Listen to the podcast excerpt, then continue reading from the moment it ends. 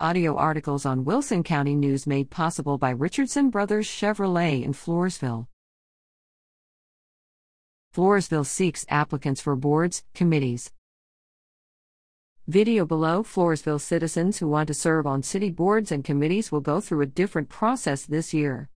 Floresville City Council members approved changes recommended by Councilman Eduardo Villarreal at their May 12 meeting, after agreeing on a more extended timeline than he originally sought. Villarreal said he wants to encourage more people to apply for positions on the boards and committees.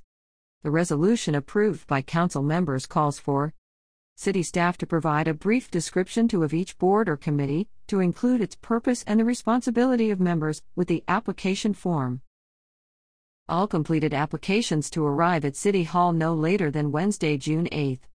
An opportunity for applicants to go before the City Council Wednesday, June 8, beginning at 6 p.m. to present themselves and speak with council members regarding the positions they seek. This meeting, which is not mandatory for applicants, will be held in open session and should not be considered a job interview.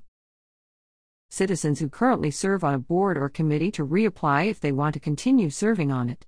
City Council members to nominate and vote on applicants at their regular June 9 meeting.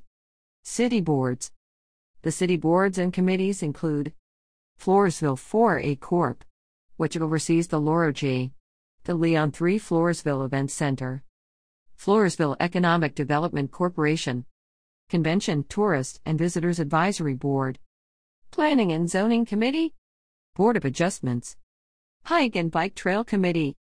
In addition, the Floresville Electric Light and Power System Board of Trustees has one position appointed by the City Council and the River Bend Community Development Corporation has three directors appointed by the Council.